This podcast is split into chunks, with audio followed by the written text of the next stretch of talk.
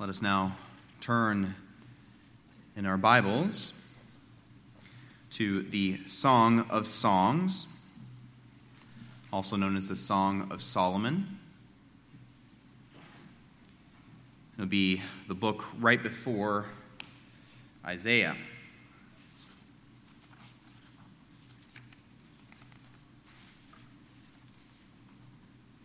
It's not one we often read or hear about but we will attempt to open and to sit at the feet of this word.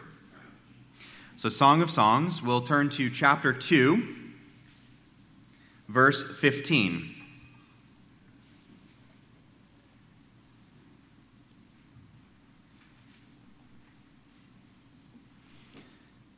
The Song of Songs, the Song of Solomon, chapter 2, verse 15, where it reads, Catch the foxes for us, the little foxes that spoil the vineyards, for our vineyards are in blossom. Let's pray and ask God's blessing at this time. Heavenly Father, Lord, we lay our hearts open before you that we may be known, that the light of the gospel of your word may shine forth within our hearts, exposing anything that does not belong. Lord, please bind this word to us today in our various places that we are at. We pray all this in the name of Jesus Christ. Amen. So you may be wondering where does the title of the sermon come from? And is it a typo? It is not a typo. It, it says, Brer Fox, he lay low. Now, I believe the writer of this story was Joel Chandler Harris, but he's a man who grew up in an era of American history in which there was slavery. But he grew up around the slaves and he was very much influenced by the oral culture, the way of storytelling. In fact, there's a rich heritage within America where an oral tradition, where stories are handed down generation after generation after generation by these storytellings.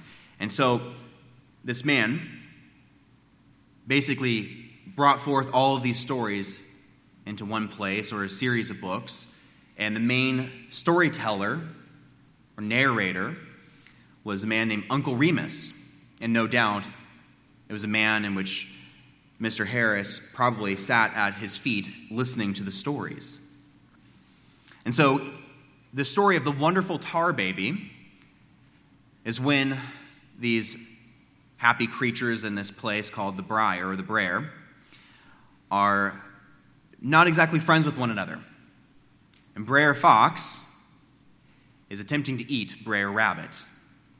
And so he can't catch him, he always seems to elude his traps, but he thinks of a clever plan in which he takes pitch or tar and he makes it look like a child and sets it in the way.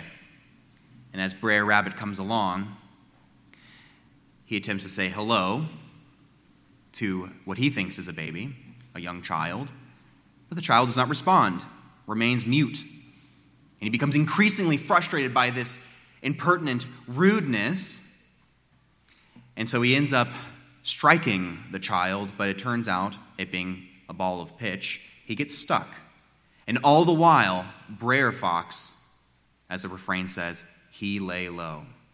He's watching, he's waiting for that moment in which Brer Rabbit is hopelessly stuck, and then he's going to consume him for a meal. The reason why I thought of that title is because I believe that this book in, in particular, this verse, shows something of that. How the foxes lay low for us to be stuck in a place where we are vulnerable, to be consumed, to be struck down by our fleshly desires, the world, and Satan. And so, I believe it's an apt image of what's happening here in Song of Songs, verse 15 of chapter 2.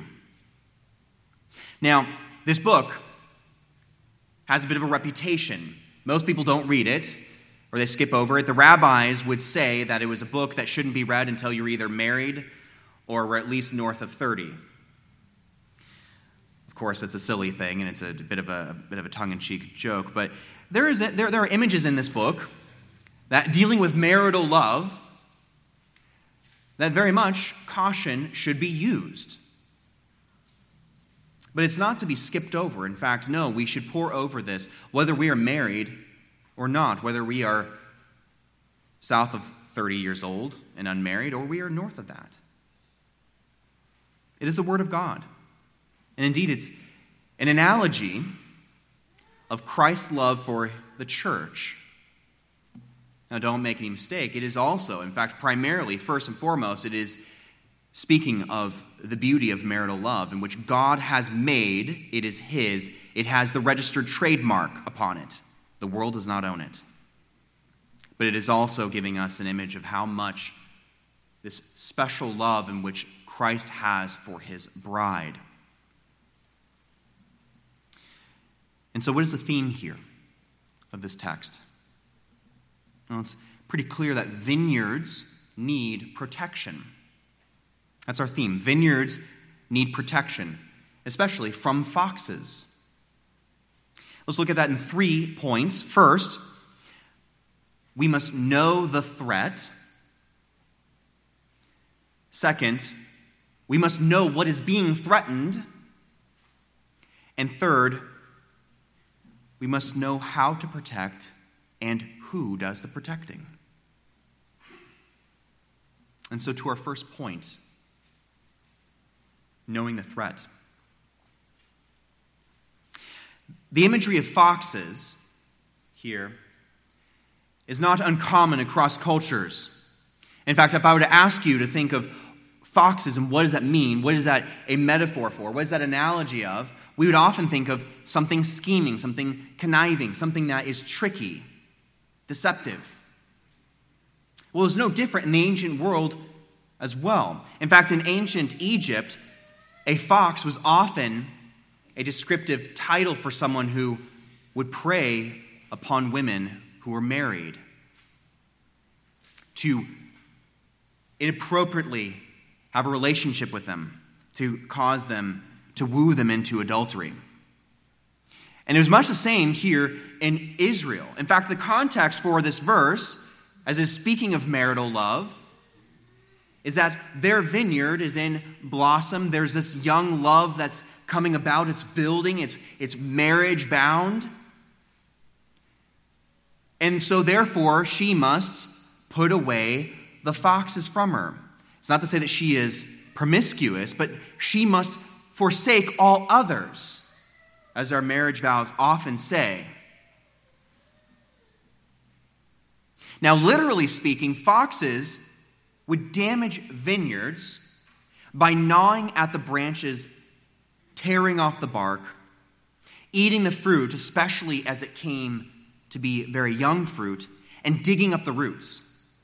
In fact, vineyards, when they are struck in this way, they rot and they smell terrible.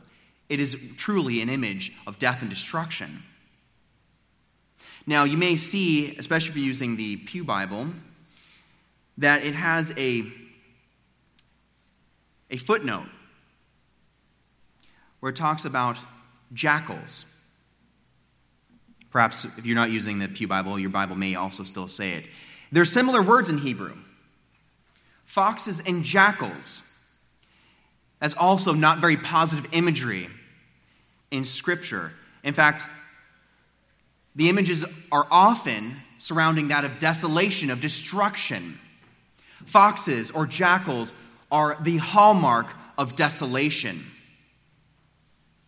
You often find this in Isaiah and elsewhere in the prophets, where Jerusalem shall be laid bare. It shall be sometimes termed a haunt for jackals, meaning the only thing that you will find there is wildlife, jackals specifically, foxes, running unhindered, no one to keep the area, no, no one to keep these predators out. It's also an image, mind you, of corrupt or predatory leadership. These foxes or jackals were often those who would prey upon the people of God, seeking to dupe them, not caretaking for the orphan or the widow, the vulnerable of society. No, instead, they would fleece the sheep. And then uh, it's also an image of the reversal of the dominion mandate. God is a God of order. He wants things done decently and in good order. Our worship is to be done decently and in good order. Our lives are to reflect a decent, good order. And of course, He girds us up to do that. However, who loves chaos? Who loves dissension and strife, schism? It's Satan. The kingdom of Satan, the domain of Satan, is often marked by chaos. And so, therefore, these jackals, these foxes, are an image of the prince of darkness, the false light, the deceiver, the accuser. Dominion that man is supposed to exercise upon the earth is being reversed, and wildlife takes over in a way that, is, that leads to chaos, death, destruction, famine, drought,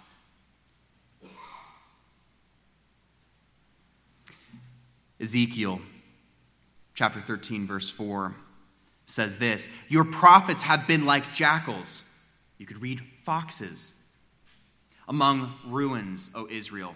And in Luke chapter 13, verse 32, what does Jesus say when the Pharisee, when some Pharisees come and say, Herod wants your life? He says, You tell that fox. He labels Herod a fox a predatory, abusive leader in the land, one who cast down those he was charged to care for.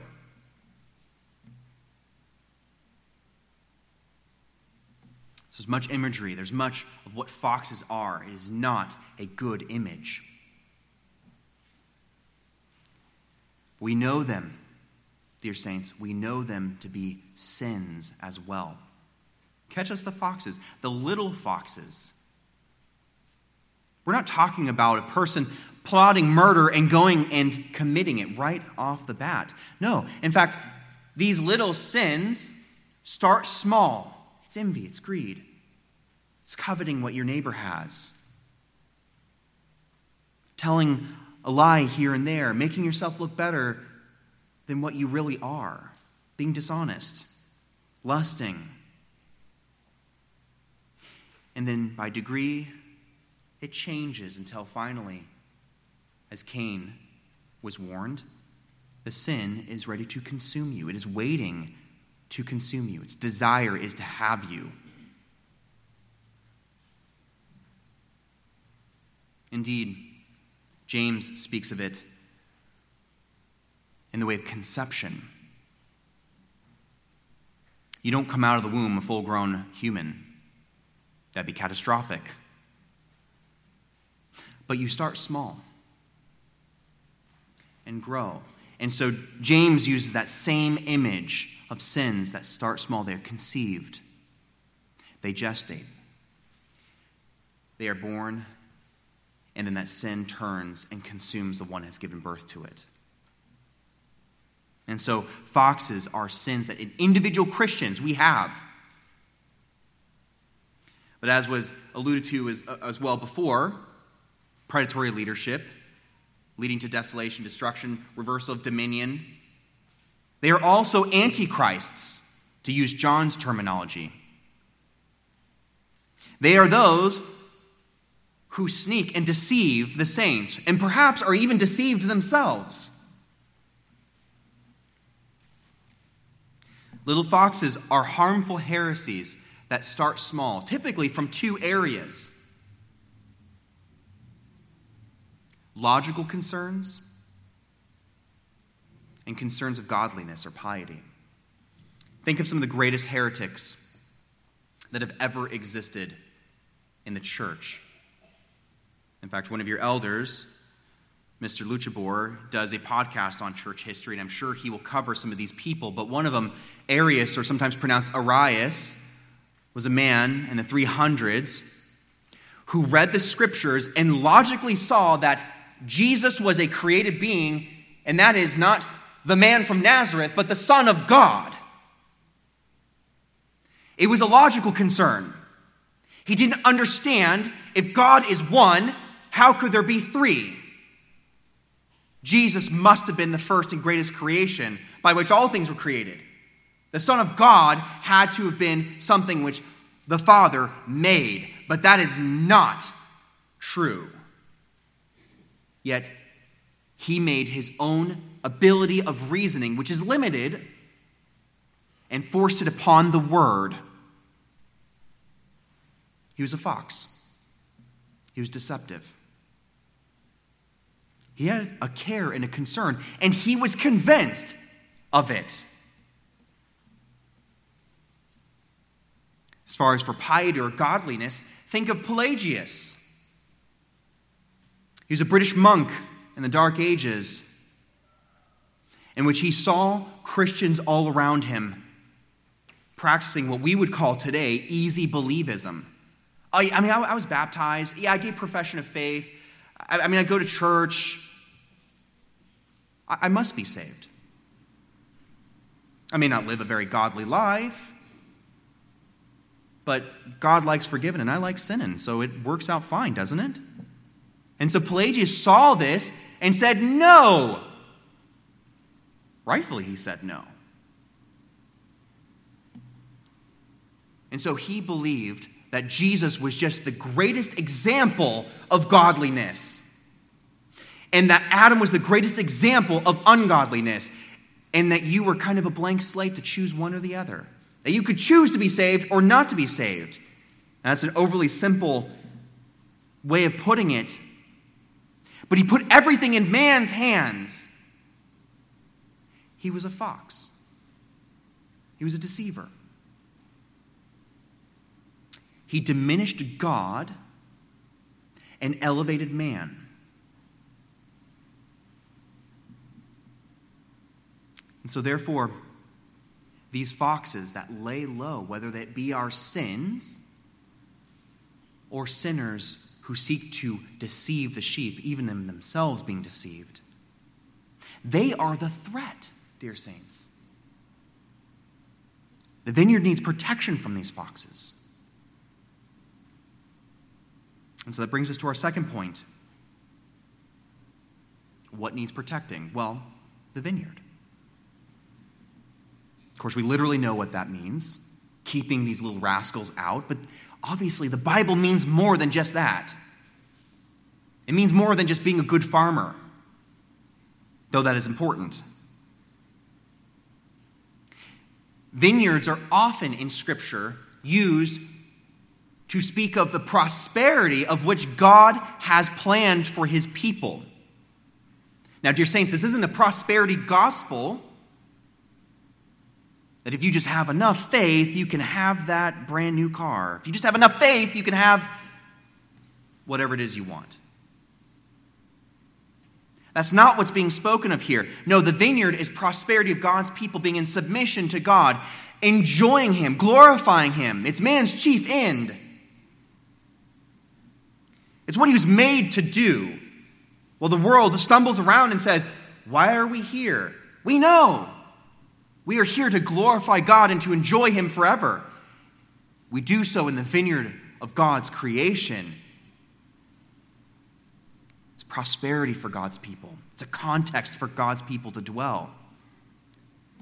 And at times in scriptures, especially in Isaiah, this vineyard, this beautiful place, this place where fruit is borne out and the people enjoy the, the, the labor of their hands, is often threatened by foxes, by jackals, by predatory, wicked leaders, by people's sins, their conceit.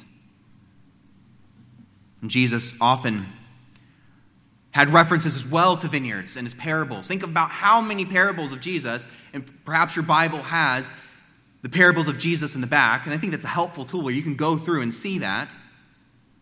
And just look, count up how many times in all the Gospels you see vineyards used as an example that Jesus speaks. There's something good and prosperous, and yet there's wicked workmen, hirelings, there's these wicked servants who do wrong by the owner of the vineyard. But what does it mean more to us specifically? Yes, it's a prosperity, the, the, the, the context of prosperity for God's people. Well, I think we can see that in three ways. The vineyards that need protection from foxes are our individual walks and witnesses as individual Christians, our marriages, and the church. Did I leave anybody out? No, I, no, that's right. That's everybody.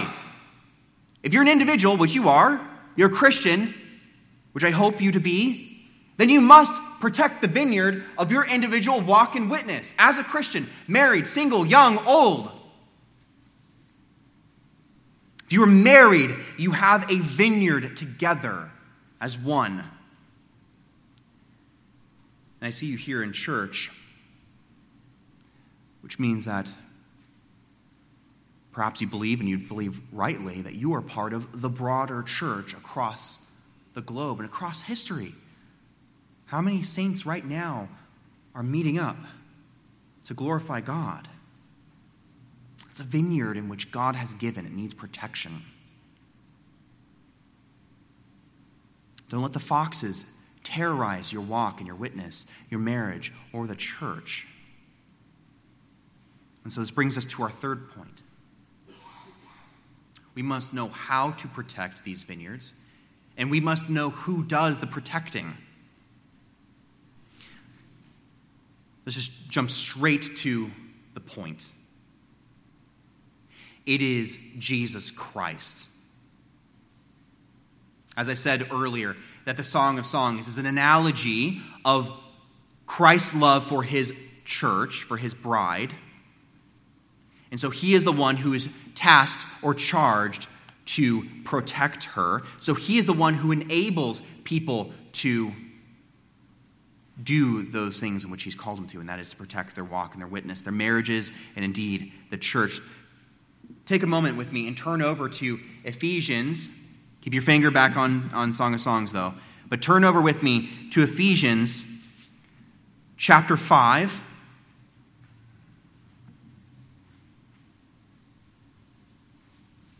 Give you a moment to get there.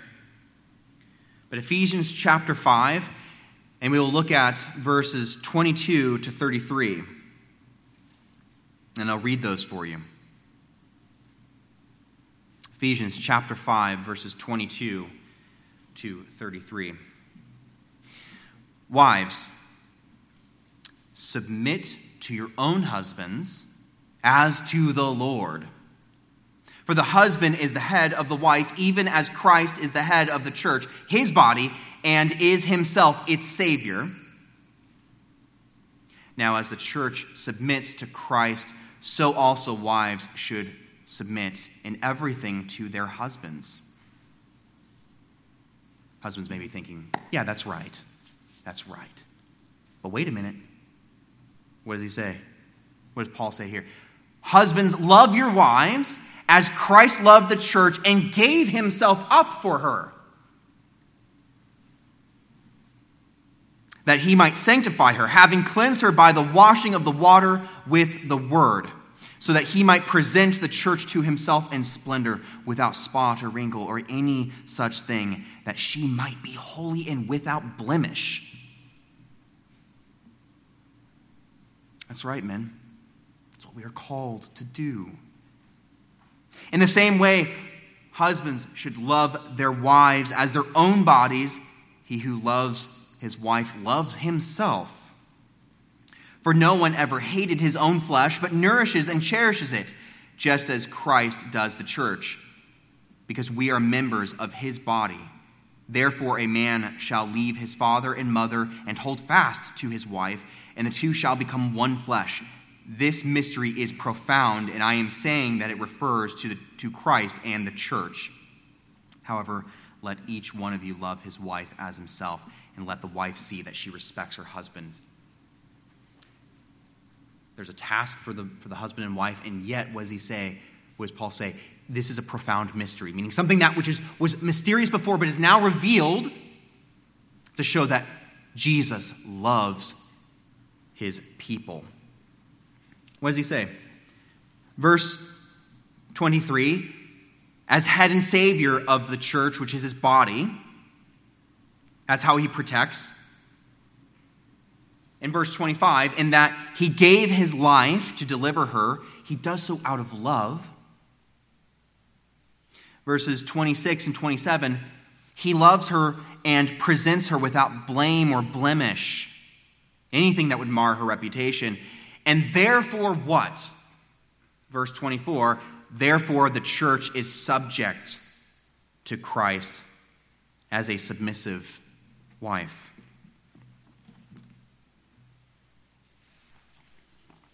That's who does the protecting. You can't do what Jesus did. He has done it for you. He said, It is finished. And He has equipped you to go out and do protecting as He has called you to your individual walk and witness, in your marriages, and of course the church. But how? What are the means by which we are called to do this? Well, through ministers and elders of the church. They must catch the little foxes early. Elders in the room, brothers, this is for you. God has called you, brothers, to protect the flock, to be in their lives, to watch over your own lives. He has called you, brothers, to love your wives, your children, and to love these people. It's not easy. But He has equipped you. How has He equipped you, brothers? He has died for you. Christ has died for you in your place.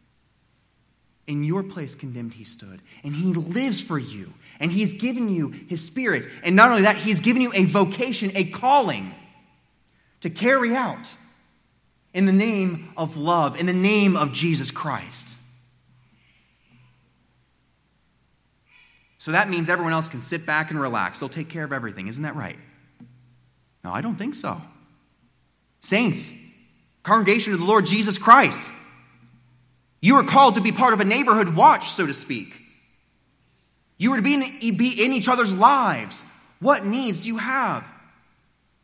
What prayer requests? What hand of fellowship must be offered to you that you can do amongst yourselves? I know it's hard without a pastor. I know that the elders, they're working overtime to shepherd you and to love you, and they do. Believe you me, they do. But you can help ease that burden. You can be in each other's lives. As was prayed earlier, you guys are a family. Not just part of like the broader family of Jesus, which is wonderful, but you are a family here. Siblings together in Christ. So be in each other's lives, love each other, bear each other's burdens, weep with those who weep, mourn with those who mourn, rejoice with those who rejoice. And you deacons, brothers, your calling is unique. It's not a diminished calling, it's not elder junior. It's a unique office in which you've been given. It's a beautiful office. It's a role to be played out in the church, as we learn in Acts, so that other work can happen. Oftentimes, overseeing the finances. But understand that you also pray for and pray with those who need prayer. You have a unique role for the people to come to you with their burdens their needs to be met. And, dear saints, please go to them. If you have a need, please go to them. See how they can ease your burden. Brothers, you deacons, let me give this charge to you. Let me remind you of your calling and how wonderful it is. Proverbs 30, 8 and 9 says, Feed me with the food that is needful for me, lest I be poor and steal and profane the name of my God. Brothers, your work is to mitigate the potential of profaning God's name and the poverty of the saints. That's how you play a unique role. All you officers of the church, that's how you play a unique role in shepherding and caring for the body. And all you saints, all of you, it's how you reciprocate that love. Make their burden, their calling easy. Make it light. Love them and love each other. And especially now, dear saints, as you guys wait for a pastor, I know it's hard.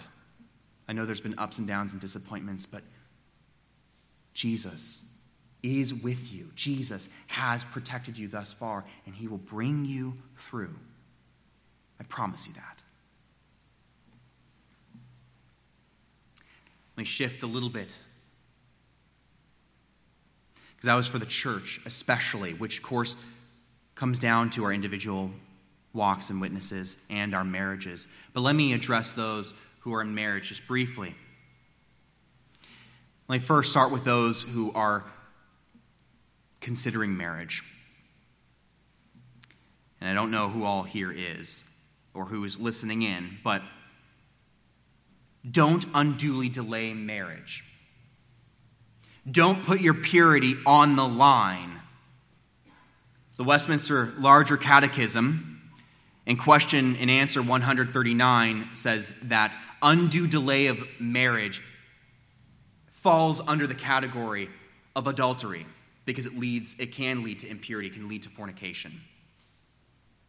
Don't be surprised if you fall into that temptation or that temptation is pressed upon you. It is quite natural, but don't delay it. Find a godly man and woman and primarily be among the pastor and elders of whatever church body you're a part of, this body here Find those saints who have been in the race longer than you have and look to them. Ask them for help. Ask them to pray with you and for you. Don't delay longer than necessary. Don't be caught up in the we must have the perfect wedding day. No. You want a nice wedding day, but it's focusing on the on like the door of the rest of the house.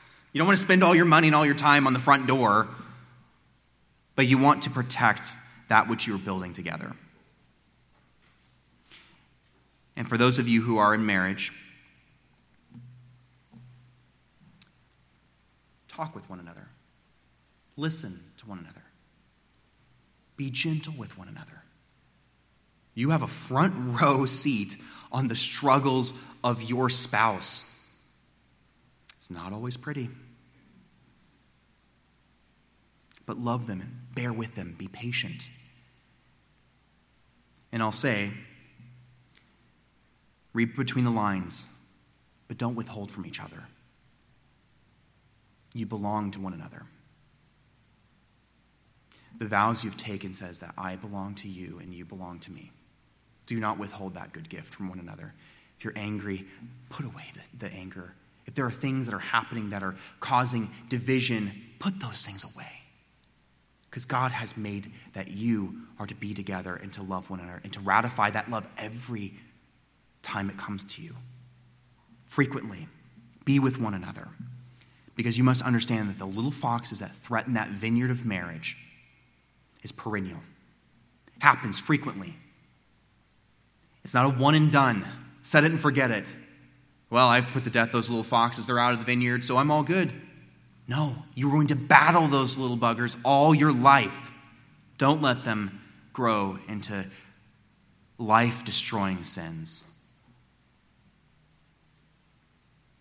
Know that Christ has done this for you, has called you to it, and He has equipped you by His Spirit to do so. Let me close with this quote. Dear Saints, it's from a, a commentary I was reading on the subject, and I thought it was, it was quite good. The admonition that he gives, and that is, of course, Solomon writing, but who is the one who carries along the writers but God? It's God's word. The admonition which God gives us is to guard against and suppress those little foxes which destroy the tender vines and would disturb the peace of his beloved dove. This is a charge to every believer to suppress his own sinful nature. Those evils of our nature that may seem little in our own eyes anger, wrath, gossip, slander, peevishness, evil speaking it must be avoided for the good of Christ's kingdom. There are other little foxes that would destroy the peace of God's church. They too must be taken out of the way. All doctrinal error, all theological error, all that is contrary to the gospel of God's free and sovereign grace in Christ, every little fox of free will, works religion, must be kept out of God's vineyard. Every little fox of schism, strife, and division must also be put away, lest they spoil the vineyard. For the honor of our beloved, for the good of our own souls, and for the good of our brethren, for the good of our marriages. We must constantly guard against these little foxes of hell. Dear Saints, the vineyard needs protection. It needs protection because it's threatened by foxes. And you know that vineyard is your individual walk and witness, no matter how old you are. Your marriages, if you are married, and in the church. But know that Jesus Christ is the one who does the protecting. He has protected you and He has equipped you to carry out these things, to protect that vineyard, whatever vineyard you have, that you may have prosperity in the Lord. Amen, dear saints? Let's pray. Dear Heavenly Father, Lord, we, we lift up that we all have little foxes running around, these little jackals that would, that would threaten to undo those good vineyards you've given us. Lord, we all have been given a walk and a witness, a testimony of the gospel. May we not spoil that. Lord, we've some of us been given marriage. Some of these little ones will grow to be married someday. May those vineyards be protected in their time, Lord. Lord, for the church, may the officers of this church be strong in their tasks of which they've been called to, and may the saints show them love and appreciation, thanking them for their sacrificial calling that is often thankless. And, dear saints, may there be love here. May Beacon Light truly be a beacon of light, like a lighthouse upon the beaches, warning others, beckoning them to a safe harbor. Lord, we thank you for sending your only begotten Son, Jesus Christ, to pave the way for us to do and to accomplish that which we could not, which is our salvation, to equip us to live godly lives before your face, empowered by the Holy Spirit Lord, we pray all of this with thanksgiving, with sobriety of the threat. Be with us this day. Help us to put out the little foxes, that our vineyards may be plentiful and fruitful. We ask this in Jesus Christ's name and for his sake. Amen.